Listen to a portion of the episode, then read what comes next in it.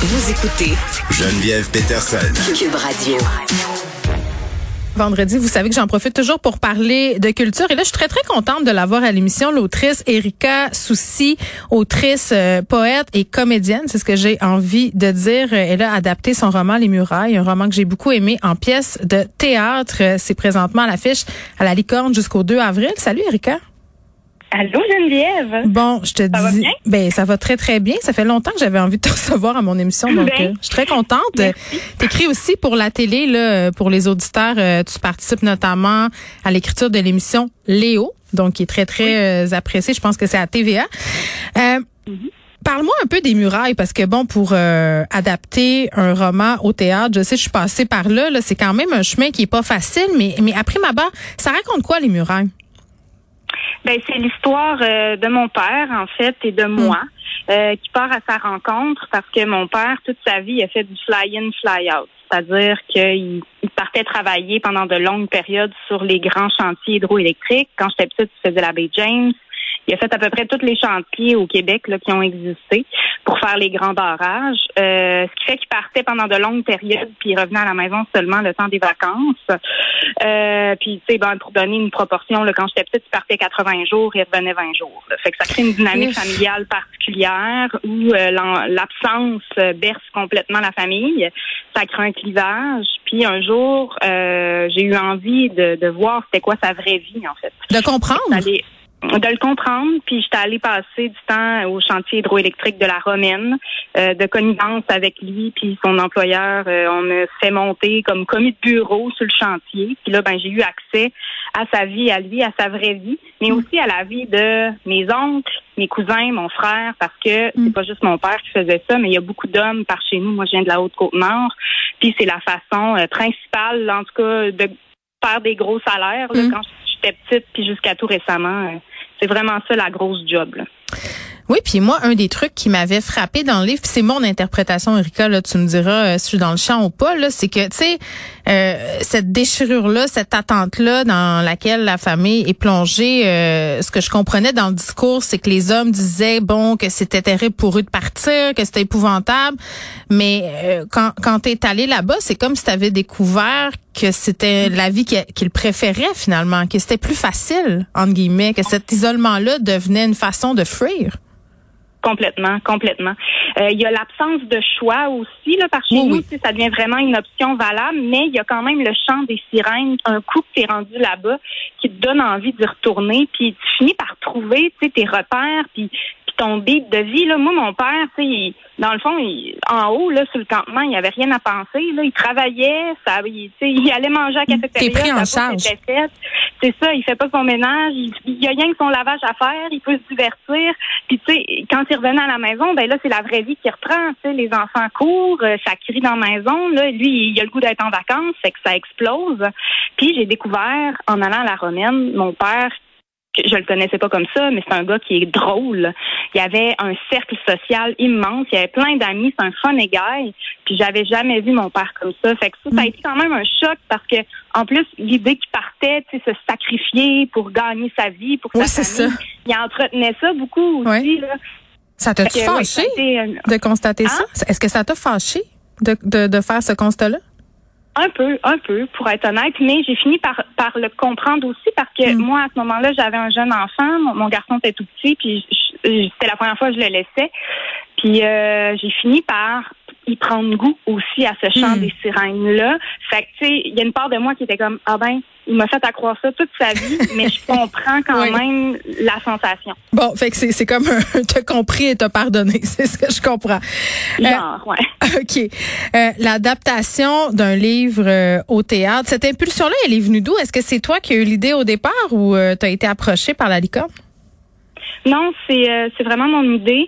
Ça a joué avant, je pense, non? Oui, ben j'ai une formation de comédienne. Moi, j'ai mon conservatoire euh, de Québec. Oui. Et quand je, je me suis mise à écrire euh, le manuscrit du roman, Mhm. euh, je, je passais de la forme courte, sais, de la poésie, à la forme longue. Et euh, j'avais le réflexe d'écrire beaucoup de dialogues parce que je viens de la formation du théâtre. Donc, je, un moment donné, en écrivant mon manuscrit, j'étais comme, je suis en train d'écrire une pièce de théâtre. Puis là, j'ai fait, non, j'ai le goût de de pousser l'exercice au bout, tu sais, d'aller vraiment essayer le roman.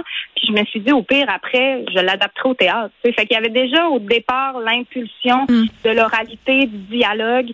Fait que euh, j'ai, j'ai, poussé l'exercice plus loin. Mais on n'entre pas... Euh au théâtre comme on entre dans un livre, la porte est pas toujours la même. Puis moi, je l'ai pas vu la pièce encore, Erika, là, tu le sais, mm-hmm. euh, je te l'ai dit, je j'ai la COVID. Euh, mais, mais par où tu l'as trouvé cette porte d'entrée là Puis comment tu fais pour faire une autre œuvre avec mm-hmm. une œuvre forte qui est déjà en circulation? Euh, c'est une bonne question, mais je me suis concentrée sur le lien de filiation. Euh, j'ai ramené l'histoire de la pièce à celle de moi, mon père et mon frère, qui est, qui est présent aussi sur le chantier. Et j'ai vraiment abordé le thème de la famille. Ça a été au cœur de la pièce. Dans le roman, il y a beaucoup d'anecdotes. Euh, tu sais, bon, on parle des, des euh, rapport de pouvoir avec le syndicat, avec les patrons, avec les employeurs. Mm. Puis j'ai été témoin de toutes sortes d'affaires assez comiques aussi, assez euh, extraordinaires qui sont dans le roman, mais qui sont pas dans la pièce parce que ça servait plus l'histoire. C'est que ça a été une grosse job d'élagage mm. de faire des choix puis de ramener ça vraiment au cœur de la famille. Ça a été ça la porte. Puis, puis je pense que ça nous ramène à, à la quête première de l'histoire qui est mm. celle d'aller rencontrer mon père finalement. Puis se mettre en scène toi-même, euh, comment comment t'as trouvé ça? Parce que tu joues dedans, là. Oui, je joue mon propre rôle. Oui, ça doit être euh, vraiment bizarre, ça. Oui, ben, en fait, c'est une reprise hein, en ce moment, la, pièce à la licorne. On l'a, on l'a joué en 2019 euh, au Théâtre Périscope à Québec. Mhm. Et euh, j'ai trouvé ça difficile en 2019 parce que j'avais la musique du roman encore dans ma tête. Tu sais, écrivaine aussi, tu le sais, là, quand on écrit, on finit par répéter, se relire. Fait qu'il y a quelque chose qui s'imprime dans notre oreille malgré nous. Puis là, ça a été tough de défaire ça quand j'ai passé avec mon chapeau de comédienne. Mais euh, c'est comme si là, j'avais oublié complètement, ça fait trois ans, tu sais. Donc, en reprenant les répétitions pour le faire à Montréal, d'un coup, cette musique-là n'existait plus. Mm. C'était comme redevenu frais. Puis le texte s'était déposé en moi. Donc, euh, non, ça va bien. Là. Oui, toi, tu joues euh, ton rôle. les acteurs de la pièce jouent plusieurs rôles, même les changements de costume. En tout cas, mes espions m'ont dit que ça avait lu sur la scène. oui. C'est quoi l'intention derrière ça? La scène est complètement nue. En fait, tout ce qu'il y a, c'est euh, des règles d'éclairage, puis euh, une table de cafétéria. Euh, mon Dieu, excuse-moi, j'ai eu un, petit texto qui est rentré. ça nous arrive même au meilleur. Oui, c'est ça. Euh, ben, Maxime Cardonneau, le metteur en scène, voulait faire avec ça. Euh, ben, parce que c'est tellement dur de représenter les grands barrages. Euh, tu sais, les images d'archives, ça nous tentait pas trop. On, on, voulait vraiment se coller aussi à la littérature, c'est-à-dire à, l'imaginaire. Donc, euh, le le chantier est recréé, le, grand nord est recréé à l'aide des éclairages. C'est vraiment ça. Mais c'est fou. On, est allé chercher des matériaux rough comme euh, c'est bon les, éclairages pour rappeler ça, le, chantier de construction. Oui, parce que toujours euh, mes espions qui m'ont dit euh, justement faisant référence à cette mise en scène très minimaliste. Moi, je me posais la question, puis c'est un peu un un des défis qu'on a eu euh, avec l'ADS qui se passe aussi dans une région. Tu sais, toi, c'est la Côte-Nord, moi, c'est le Saguenay. Tu sais, c'est des paysages qui sont grandiloquents, grandioses, euh, les barrages et tout. Euh, rendre ça sur scène, c'est quand même excessivement difficile. Donc, ce pari-là d'y aller pour le strict minimum, puis d'y aller avec justement des détails comme l'éclairage. Je sais pas, il y a comme quelque chose du pari réussi là-dedans, mais qui était risqué aussi en même temps, parce que les gens ont des attentes par rapport au lieu géographique. oui, mais encore une fois, c'est ça, je pense que c'est aussi pour laisser la place à l'aspect littéraire de tout ça. Quand on lit le livre, on se l'imagine, on le mm. voit pas.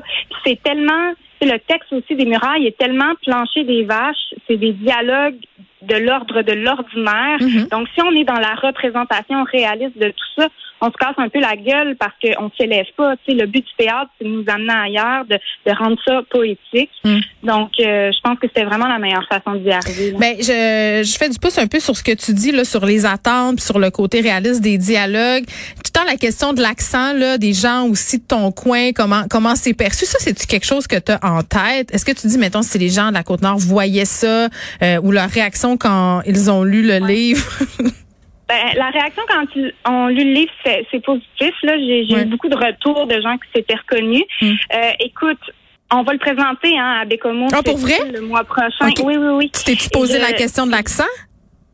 Ben, tu sais, euh, moi, je, moi, je l'ai, mon accent de la Côte-Nord, là, quand je joue, là, je, il réapparaît tout seul, mais tu sais comment c'est, hein, des fois, on Oui. Ah, ça revient, hein. Exactement. moi, c'est la même affaire.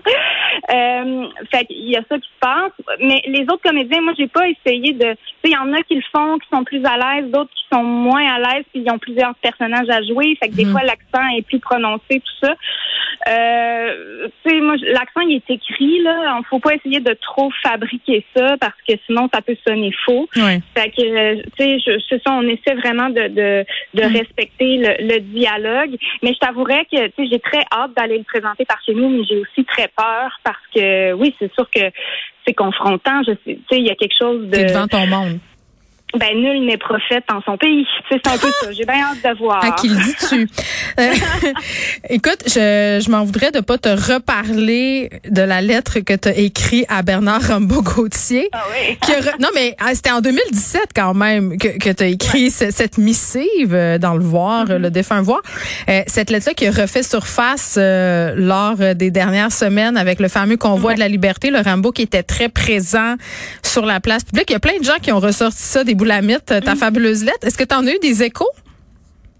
Euh, oui, ben ça s'est remis à, à spinner, comme on Oui. dit. Euh, j'ai, pas, eu quelques invitations pour la recommencer dans les journaux. Je l'ai pas fait, j'ai refusé parce que ben je trouvais que j'avais dit ce que j'avais à dire. Mais Rambo, il t'a-tu parlé? Ben non, là il m'a parlé en 2017. En fait, il, pour la petite histoire, c'est en 2017, j'ai eu droit à euh, un du beau chantage émotif là, en me faisant dire euh, ben écoute, t'aurais dû m'appeler, t'as mon numéro de téléphone, euh, pourquoi t'as écrit ça publiquement? Euh, je suis pas fâchée contre toi, mais je suis très déçue. OK. Oui, oui, oui. J'ai trouvé puis, puis je l'ai senti complètement fermé au dialogue. Fait que ça, c'est ma grande déception, en fait, par rapport à, à, à cette lettre-là, parce que tu sais, le but, c'était vraiment une main tendue. Puis il faut se rappeler qu'à l'époque aussi, il se présentait en politique. Mhm. Donc, j'ai vraiment écrit ça, pas pour le clencher, mais vraiment pour ouvrir un dialogue puis le faire réfléchir. Parce qu'à l'époque, il faisait très bien sa job de représentant syndical. Il représente bien ses membres. Mais là, tout d'un coup, ça devient quand tu te présentes en politique, c'est pas la même chose. Puis là, Non. encore une fois, avec le convoi des camionneurs, mais là, tout d'un coup, plus ça. Là. Ça devient comme une espèce d'idole. Puis Ben, une caricature de lui-même aussi, c'est ce que Ben, j'ai envie de dire. Malheureusement, malheureusement. C'est très triste. Euh, oui, puis c'est quelqu'un qui a peur de l'autre, profondément peur de l'autre.